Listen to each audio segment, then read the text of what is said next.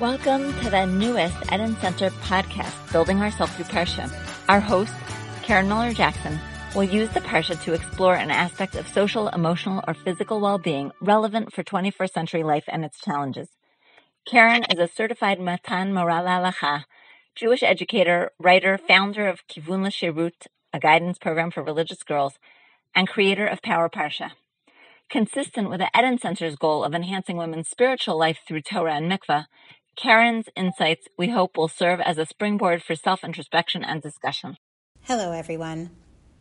One of the burning issues in our world today is the rise of hate speech and hate crimes.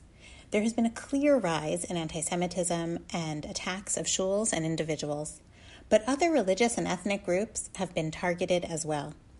This week's Parsha, Parshat Emor, contains a story which teaches about the dangers of hate.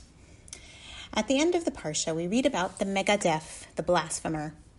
This is particularly shocking since the Parsha also contains the mitzvah of Kiddush Hashem, sanctifying God's name, and also the importance of not profaning God's name. Let's take a look, a closer look at the story and see how it is understood by the commentaries. The son of an Egyptian man and an Israelite woman has an argument with an Israelite man. Out of hatred and rage, he then pronounces God's name and curses God. This sin is so grievous in the eyes of Chazal that it is euphemistically referred to as Birkat Hashem, blessing God, suggesting that even saying the word blasphemy can have a negative impact. Vayikra chapter 24 reads, ויצא בן אישה ישראלית, והוא בן איש מצרי בתוך בני ישראל, וינצו במחנה בן הישראלית ואיש הישראלי. Vayikov ben Haisha HaYisraelit et Hashem vayikalel. There came out among the Israelites one whose mother was Israelite and whose father was Egyptian. And a fight broke out in the camp between that half Israelite and a complete Israelite. The son of the Israelite woman pronounced the name of Hashem in blasphemy. Rashi, citing the Midrash, provides background on what would lead a man to such a sacrilegious outburst. He explains that this man had tried to put up a tent in the land of Shevet Dan, where his mother was from, and the man was brought to court since he had only had a Jewish mother, and this mother was named Shlomit Bat Ivri. But he did not have a portion within the tribe of Dan because his father uh, was not from that tribe, was not Israelite. The man was so angry and filled with hate that he emerged and cursed God in public. There are a number of other elements in the story which the Midrashim relate to. Moshe does not immediately react to or punish the blasphemer. The blasphemer is placed in prison, and Moshe waits to hear from God what to do with him. God then teaches Moshe the following to take the blasphemer outside the camp and to let all who were, within hearing distance lay their hands upon his head and let the whole community stone him. Why does Moshe have to wait for God's instruction? And why must everyone be involved in this man's punishment? The Midrash Tanhuma explains further. Who was this man and where did he come from? The Midrash teaches that he was the son born of a union between an Israelite woman and an Egyptian taskmaster back in Mitzrayim. Remember back in Shmot, Moshe saw an Ish Mitzri whipping a Hebrew slave? That slave, teaches the Midrash, was married to Shlomit Bat Ivri, when he was out working, the taskmaster went into his house and forced himself on Shlomitz. When the husband found out that the Ish Mitzri had done that, he the the Ish Mitzri decided to whip him. Moshe saw this and stepped in.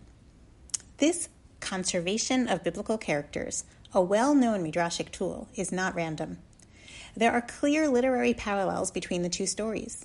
In both, there are anonymous characters called Ish Mitzri, an Egyptian man, or Ish Ivri or Israeli, a Hebrew man or Israelite man.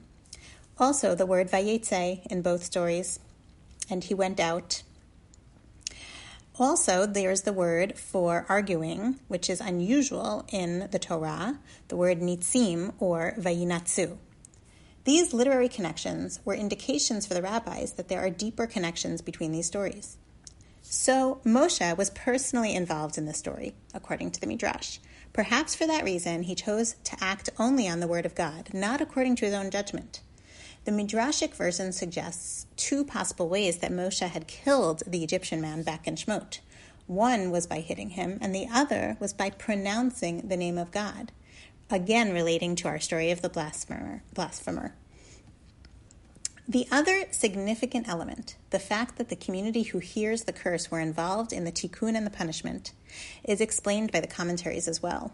The Rambam teaches that the one who hears blasphemy must do kri'ah, tear their clothing as a sign of mourning, symbolizing the gravity of this prohibition. The Ha'amek Davar explains that the people placed their hands on the head of the blasphemer in order to compensate for the effects of hearing such profanity and how it may have affected the listeners. So we see that the feeling of alienation was tragic, but the reaction of the blasphemer reflected his own growing hatred and rage, and the violence, uh, the violent speech escalated from fighting with man to cursing God, the most extreme violent language. Psychologists have studied hate and proven that there is a clear scale where hate turns from feelings to speech to ultimately violent actions. As Elie Wiesel wrote, hate is contagious. Ultimately, hate is both destructive and self destructive. Parshat Emor highlights the dangers and toxicity of hate and the need to correct its spread within ourselves, within our communities, and the world. Shabbat Shalom. This podcast is hosted by the Eden Center, whose goal is to reinvigorate the ancient female ritual of mikveh as a sacred space for women and use it as the natural platform it is to connect to Jewish women's health, well-being, and healthy relationships, enhancing Jewish women and family life. We invite you to visit our website, www.theedencenter.com, to learn more about our work in making mikveh relevant, welcoming, and meaningful. This episode is recorded by Karen Miller Jackson, edited by Micah Shore, and is a product of the Eden Center. If you enjoyed today's podcast, please consider sponsoring a podcast in dollars or shekels at bit.ly backslash E-D-E-N-P-O-D. Additionally, give us a five-star rating, share this podcast on social media, and encourage others to subscribe. We welcome your feedback by email at podcasts at theedencenter.com.